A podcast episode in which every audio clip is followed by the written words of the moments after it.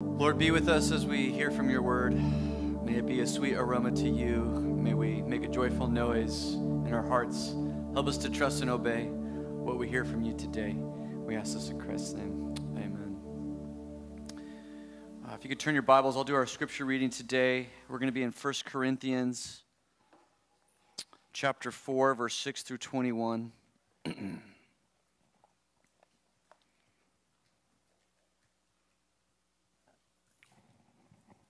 can also follow along on the screen. I have applied all these things to myself and Apollos for your benefits, brothers, that you may learn by us not to go beyond what is written, that none of you may be puffed up in favor of one against another. For who sees anything different in you? What do you have that you did not receive? If then you received it, why do you boast as if you did not receive it? Already you have all you want. Already you have become rich. Without us, you have become kings. And would that you did reign so that we might share the rule with you.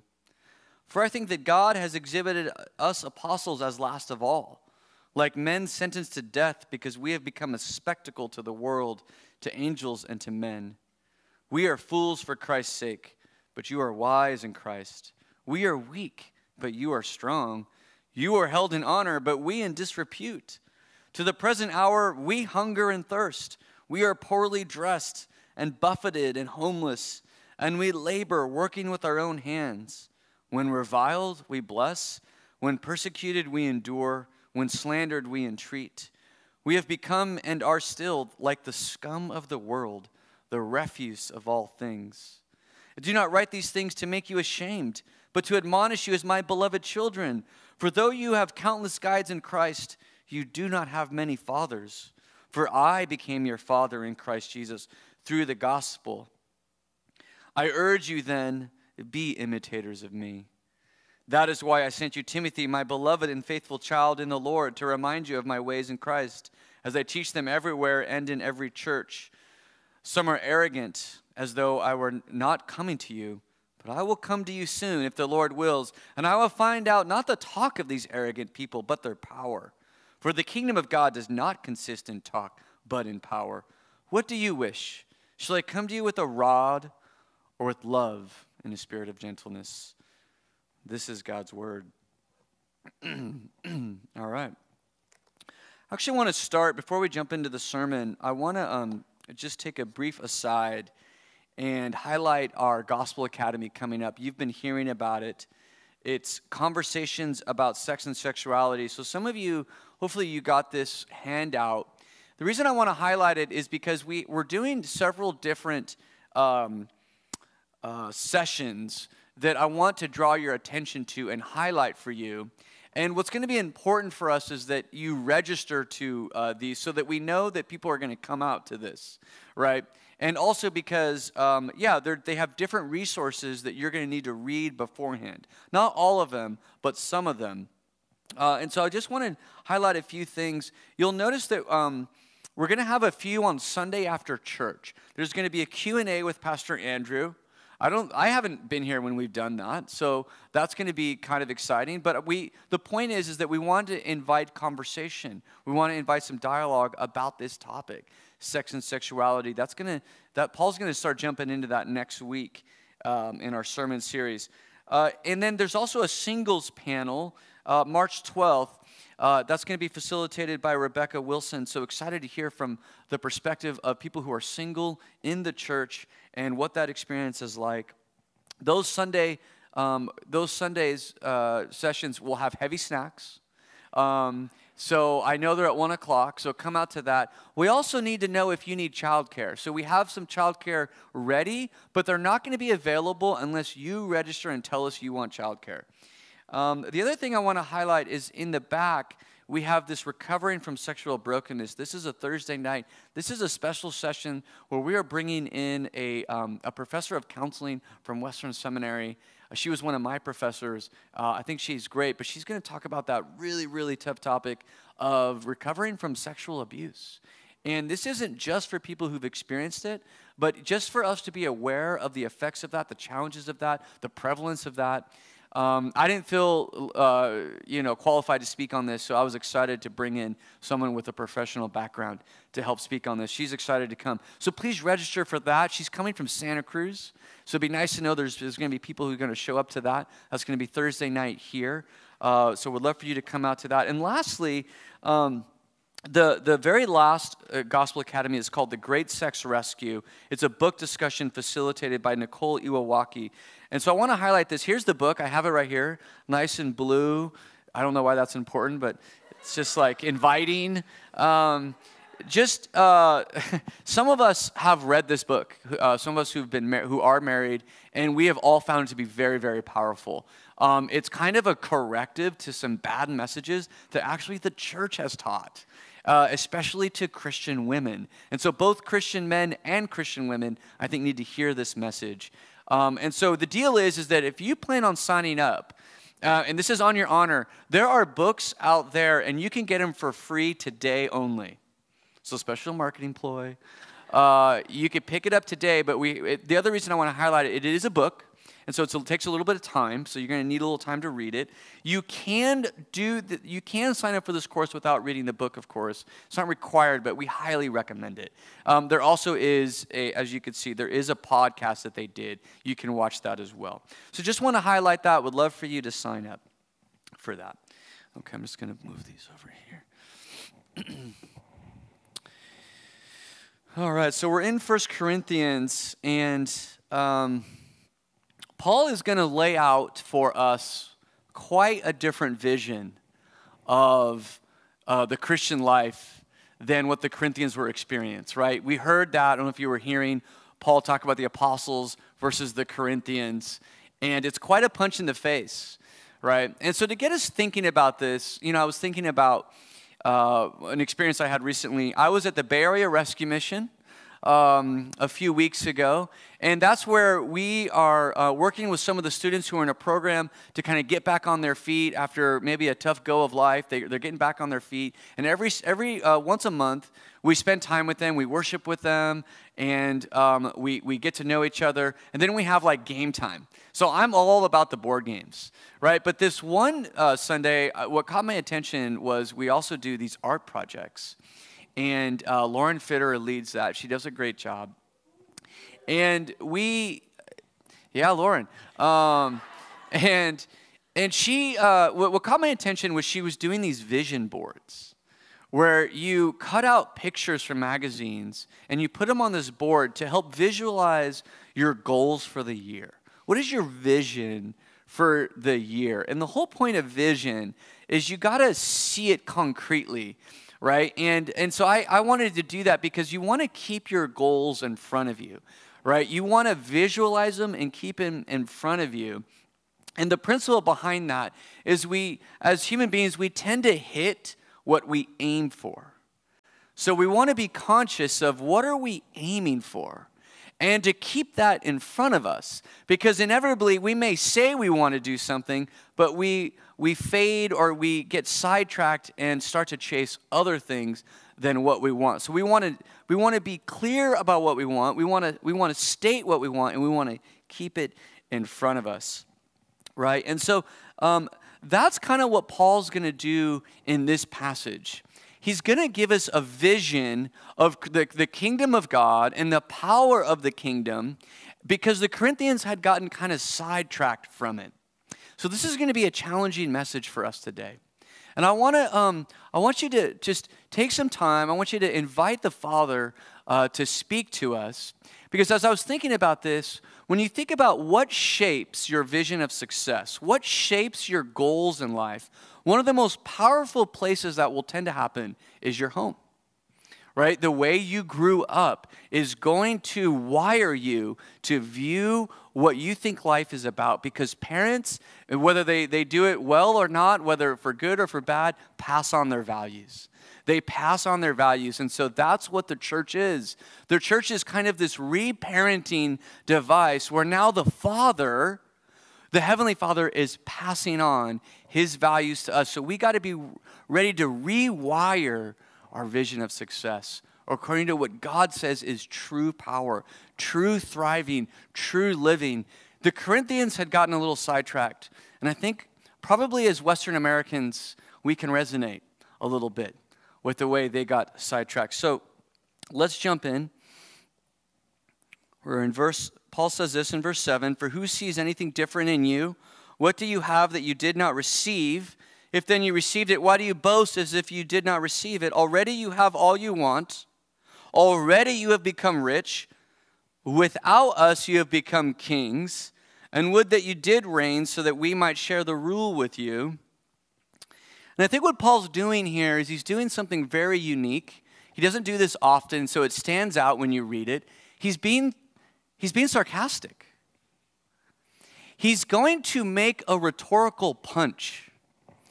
And so I was like meditating on this, and what Paul's basically saying is he's talking to the Corinthians, and they have this problem where they were looking at the spiritual leaders of the day, Paul and Apollos and Peter, and they were beginning to take a sense of pride if they um, aligned with one of them over the other, or if maybe they knew one of them better than the other. And so they were pitting them against each other. And Paul's going to say, No, no, stop all that. We're, we're just people who water and plant, we're nothing. We're just stewards, right? Like Apollos is like a vacuum cleaner, and I'm like a microwave. Like, are you really going to boast about that? They're both there to serve your needs. We're both here for you. So, why are you boasting about it? You've received from God. But then he continues with that thought. And he basically says, you know what? Speaking of what you've received, I want to talk about that for a second. You know, you Corinthians, you sure have a lot, actually. You, you have all you want. You are rich. You are strong. You're living like kings. You know what's funny about that? Us apostles aren't experiencing any of that. And so, what, what commentators understand Paul to be doing is he's kind of pointing out that they're living like Jesus, like the millennial reign of Jesus had already begun as if Jesus had kind of already come back and they were living in the triumph of Christ's return. And Paul says, That's so interesting that you guys get to have all that, it's but without us apostles. It's like us apostles got left behind from all this glory that you're experiencing. Right? And we can, we can begin to feel the rhetorical punch on its way. Isn't that interesting, Corinthians, that you have all this? You have all this going on for you, and not us apostles. What's going on with that? And so um, here's what he says. I want to read this in the New Living Translation. He says, Instead, I sometimes think God has put us on apostles on display like prisoners of war at the end of a victor's parade, condemned to die. We have become a spectacle to the entire world, to people and angels alike. You Corinthians are living like kings. We're being paraded around like prisoners of war. Our dedication to Christ makes us look like fools.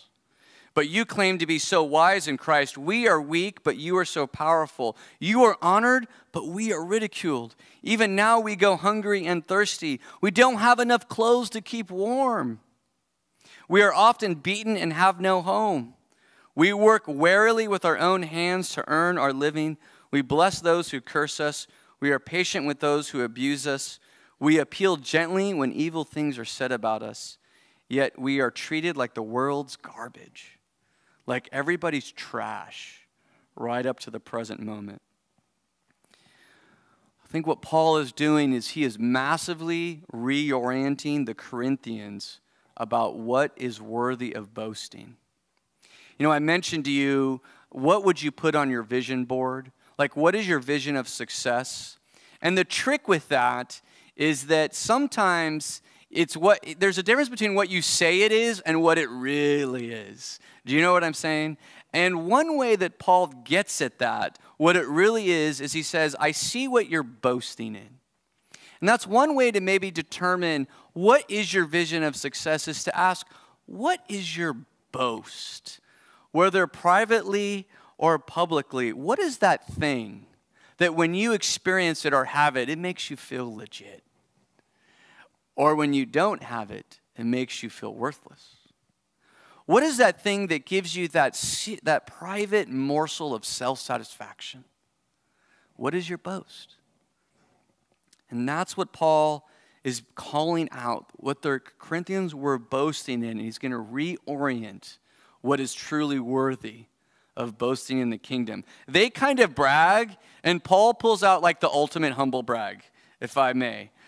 Uh, but let's just see it side by side. The Corinthians are acting like kings, and Paul says we're being treated like trash. You guys like feeling strong, us apostles walk in weakness. You guys have the security of plenty while, while we know the affliction of poverty. You guys, you Corinthians are liked by everyone, must be nice. We're slandered on all sides. Mm. Which of these two lives do you want for yourself? Which of these two lives do you want for your children? What is your vision of what success is? I think Paul's point is this the power of God's kingdom is exhibited primarily through trials, not triumphs. We like to point out and live in our triumphs. Paul's pointing out all his trials, saying this is what the apostles have by God's design. A little bit devastating to the prosperity gospel. When the apostles, by God's will, are experiencing these, this lacking, this struggle, these trials. And the reason for this is because our time to reign as Christians and experience material blessing is not yet. I was speaking with uh, a member of the church who has a background in law, and he, he made a good point. He says, that, that what makes lies believable, what really makes lies um, pernicious and get in, is that they're attached to a lot of truth.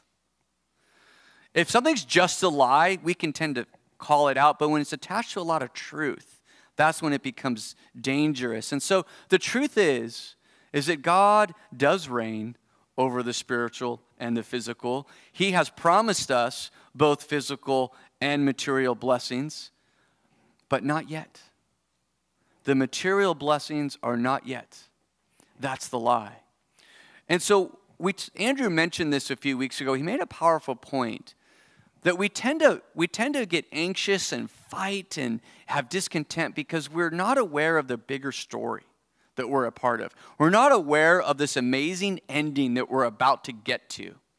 That's kind of Paul's point here. The ending is coming, but we're not there yet. So I would say, I would nuance that point to say, not only know that you're part of a bigger story, know where you're at in this story. We're in the messy middle, church. That's what Paul's saying. It's the messy middle, and that's what we have to honor God with, is this messy middle. And um, I was thinking about this, and it made me think of the movie Rocky, okay? And so Rocky finally won the championship, after movie two, at the end, sorry for any spoilers. And so this is a picture where he's won. He finally has the belt. Of course, we know that by the end of movie two, he's all beat up. he had to he had to go through uh, just crazy pain to get there. But that's what the Corinthians are doing. They're going straight for that. They want the glory. They want the reigning. They want to parade the belts. But we're not at that part of the story. And so we know that for Rocky, he had to go through a lot of trials. He had to go through a lot of training to be able to get to that point. This is one of my favorite scenes. Before he's a, a, a champion, he's in this kind of grungy gym, and his coach uh, makes him to train. He has to chase a chicken in some dirt alley and because he needs more speed. It's a humble uh, experience to have to chase a chicken, but it's what he needed. He wasn't ready for the fight. He had to go chase that chicken.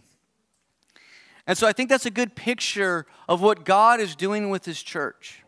A good picture of, of what is happening. Paul says it like this He says, at the end of his life, he says, I have finished the race, I have fought the good fight. There is a race that we need to run right now. There is a fight that we need to fight right now. We're doing victory laps before we finish the race. That's Paul's challenge to the Corinthians. You are trying to wear your crowns before you've learned to pick up your cross.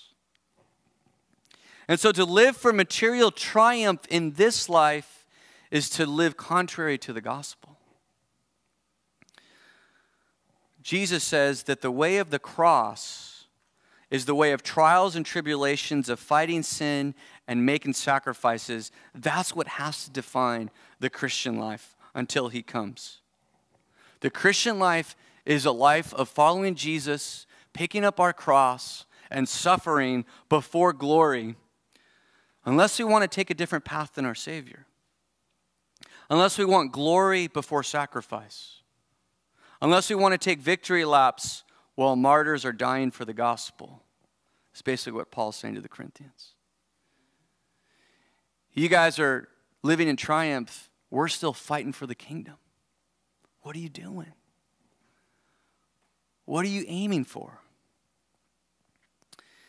And so, you know, one, one objection might be this okay, is this a message calling us to a life of poverty and destitution?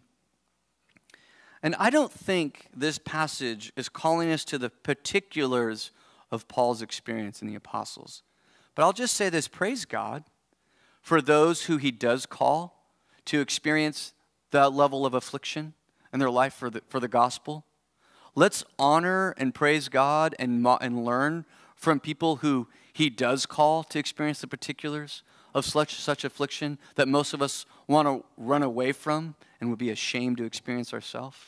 Paul boasts about that. Let's at least honor and be ready. If God would call some of us or some of the people we love or some of our children to such a life. But I want to be careful and say I don't think it's the particulars that he's calling us to, but there is a principle. Because do you guys hear what Paul said at the end of this passage? Be imitators of me. There is something we need to glean from this. And so, as I thought about that, here's what I think is going on. I believe that Paul is articulating a principle that we can all get behind because it's the principle that Jesus gave.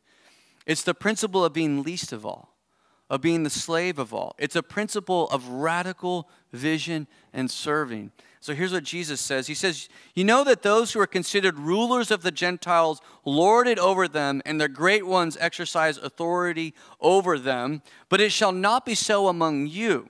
For whoever would be great among you, so the Corinthians are kind of reveling in their vision of greatness. And Jesus says, okay, so you have a vision of greatness. You want to pursue greatness in life. Well, here's what that needs to look like it shall not be so among you. Whoever would be great among you must be your servant. And whoever would be first among you must be slave of all.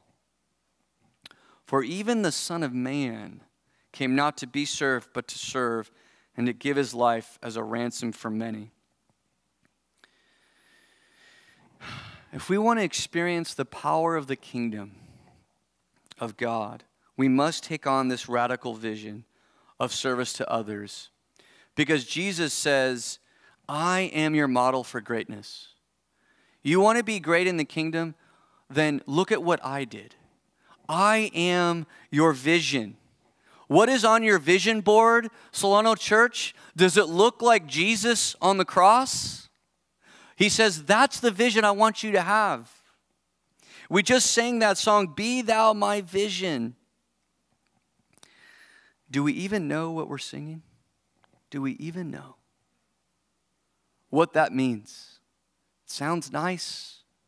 Miguel did a good job on the piano. It's pretty. But in life, Jesus says, Look at how I gave my life as a ransom. I mean, what an amazing concept that the God, I mean, have you ever done, have you ever put yourself in Jesus' shoes for a second?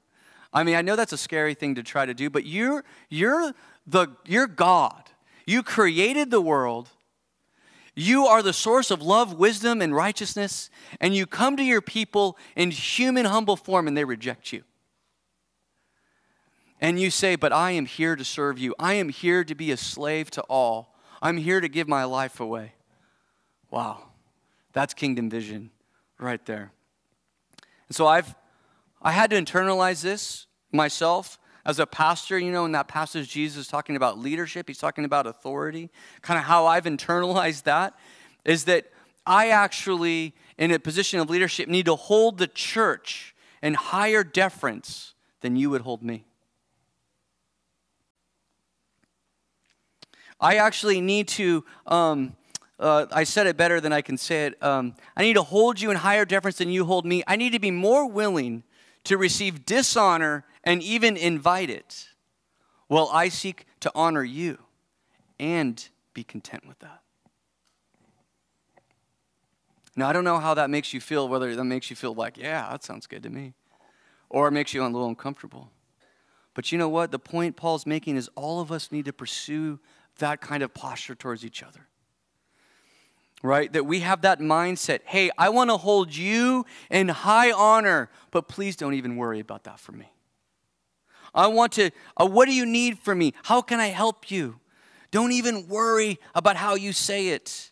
Say it to me bluntly, whatever you need to do. If it comes out in revilement, I will bless. If you end up slandering me, speaking evil of me, Paul says, I will entreat. Now, that's the ESV, that word entreat. The Greek word is even more vivid. It's parakaleo. It literally means to beg, to plead, to comfort, to encourage, to come alongside and urge.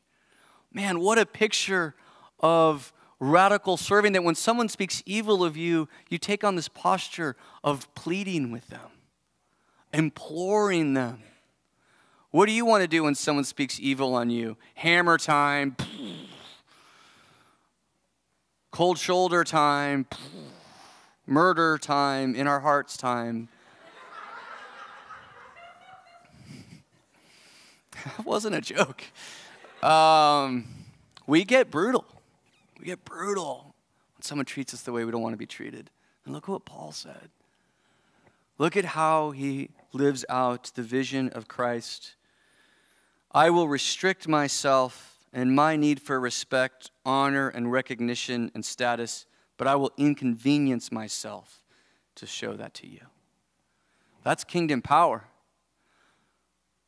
I think Paul's trying to shape our vision boards to look like that. Now, that might sound good in real life, but what about real life? That sounds, you know, Paul, one of Paul's issue in this passage is he's, he's worried about talk. This is all, you guys are all talk. I want, I mean, I, I can, I care about power. I want to see the kingdom in your lives. So what I just said, you know, we've, this is, this is a theme in the church. These are, this is nothing you haven't heard before. But to truly live it out, so I want us to listen to how Paul eh, kind of the resources he gives them to live it out caught my attention, caught me a little by surprise. He says this in 14 I do not write these things to make you ashamed, because I'm sure they're definitely feeling that way after that. But he's not trying to shame them. I want to admonish you as my beloved children. He's saying, word word admonish is instruct or correct. I'm, he's trying to say, I'm just trying to speak into your life about what is right. You're going a little sideways. For though you have countless guides in Christ, you do not have many fathers. For I became your father in Christ Jesus through the gospel. I urge you then, be imitators of me. I was really just struck by that. That Paul, in order to encourage them towards this really challenging vision, he appeals to them as a father figure. He says, I want you to know the kind of relationship I have with you is special. And that is somehow supposed to motivate them. And so I want to I want to just kind of extract from this what we can as a church. What's the principle here? Notice that he says you have countless guides in Christ, literally in the Greek, tens of thousands. You have countless guides in Christ, but not many fathers. I became your father through the gospel. Paul is saying that he has a unique relationship to the church, unlike these other guides. And so this has a lot of relevance to our approach to church because I feel this. Do you not feel this? You guys have countless guides, thousands upon thousands of books you can read, sermons you can watch online, uh, pastors who do amazing work all over the world. What am I even doing here? What is the point of all this? I can feel that. But what Paul is saying is none of these guides, none of these authors or pastors with great sermons know you intimately. they are not committed to you in that parental kind of way. Paul is saying, I am committed to you in a way that not many are committed to you. And that's his appeal to them, to listen to them, right? It's that parental love. And I think we can imagine that kind of love where, you know, I love all the children in Solano, but I have a very special devotion to my own children. I am in their life in a very intimate way, and they know my life in a very intimate way. And Paul is saying there is a power in that that your guides do not have with you. Learn from them, great. But you know what? The reason why I'm talking to you is because I am devoted to you like a father, he says. And you've seen the way I've walked. You know my example. So here's what I think this means it does not matter how many sermons we have read, how much knowledge we have, how much skill or talent or spiritual gifts we have, if we do not have models to follow. We will not know the power of the kingdom in a way that's more than just talk. If we don't have people who are actually embodying this in our lives and have a kind of devotion to us that's like a mother, like a father. So, the vision of the kingdom living in the form of Christ like service is so radical, it doesn't even work to preach it. I mean, you got to preach it. But that's not going to accomplish change. It has to be lived out amongst us. We have to see people who've lived this out and feel the power of it. That's what's going to change us. And so, as the church, if we want to be disciple making church, then we need to embrace this idea that we need we either need father-like figures and mother-like figures in our life or we need to become those kinds of figures. People who have walked in the service of Christ in this way and whose gray hairs are not in vain for the gospel. What a gift to the church. That's the power that Paul taps into is follow me as I have followed Christ. It's those who've spent their life relying on the Spirit of God, who have a track record of loving others and being loved, a track record of repentance and mistakes and deliverance, and have the scars to prove it. And Paul says that, he says something here where he says, I became your father through the gospel.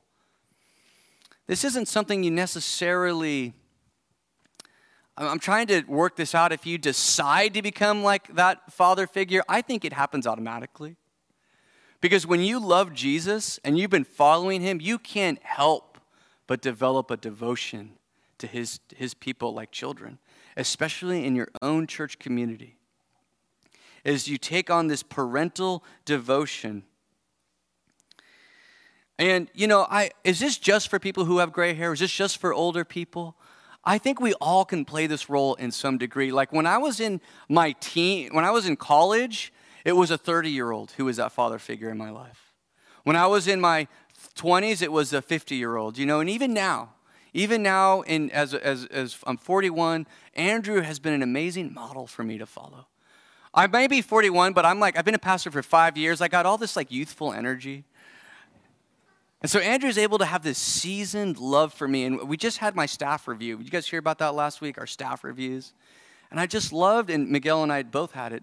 He, Andrew just spoke encouragement into our life, but he spoke some corrective truth. There was some admonishing going on there. And so I just want to highlight that Paul does that. Let's look at this example here this is how he ends it, which is a little uncomfortable, but he's dealing with the Corinthians. The Corinthians, he loves them, and if you've children, you love them, but you know they go sideways. You know they got some things you got to address. And so listen to his, his tone here. He says, Some of you are arrogant, as though I were not coming to you, but I will come to you soon if the Lord wills, and I will find out not the talk of these arrogant people, but their power. For the kingdom of God does not consist in talk, but in power. Paul's like, I want to get real here. I'm going to get real. I'm not interested in flattery here. I want to see if you're really following and obeying Jesus here. That's what matters. What do you wish? Shall I come to you with a rod or with a spirit of love and gentleness? So that's a father talking right there. He's going to hold the Corinthians in the esteem of love, but love like a father. A father looks at his children and says, I love you so much, but I also have to correct you. I have to admonish you. I have to call out some ways that you're going sideways. And I'm going to speak those things as truthfully and as lovingly as possible. And I think, you know, one challenge to this is is this kind of arrogant? You know, is this a little pretentious for someone to say, I'm, I am your spiritual father, Solano? And I would say this is where we want to be careful not to go too much into the particulars. Paul's approach, you know, I, I can't, no one's ever said this to me, and I would be a little worried if they did. Um, but you can just sense when, when that gets embodied. And so I don't want to get into particulars. I'm trying to capture the principle. I'm trying to capture the importance of us being intentional and the power of being able to, to, to model who Jesus is in each other's life, to encourage and correct, to pursue someone out of love. I don't know what that needs to look like for you. I don't know what kind of um, uh, posture you can take towards someone that you can have this kind of role in their life or to receive that role in your life, but we need it as a church. And that's the way we're going to do discipleship. That's how discipleship has to happen. It has to be embodied by us in our walks with God. And so, what's the takeaway here? What can we do with all of this, uh, these principles that um, I have attempted to expound upon from Paul's words here? First of all, and by the way, we're gonna. This is the first Sunday of the month, so I'm going to invite you up to pray after communion. If you this is your first time, we're going to do communion. There's going to be people up here who would like to pray for you. And so I'd like for you to just come up and receive prayer as you feel like you're sensing God wanting you to respond to this message in your life. What, what are some things that He's saying to you through this? And so, just a few ways that I can guide and direct that um, is first of all, let's ask this question What are you aiming for in life?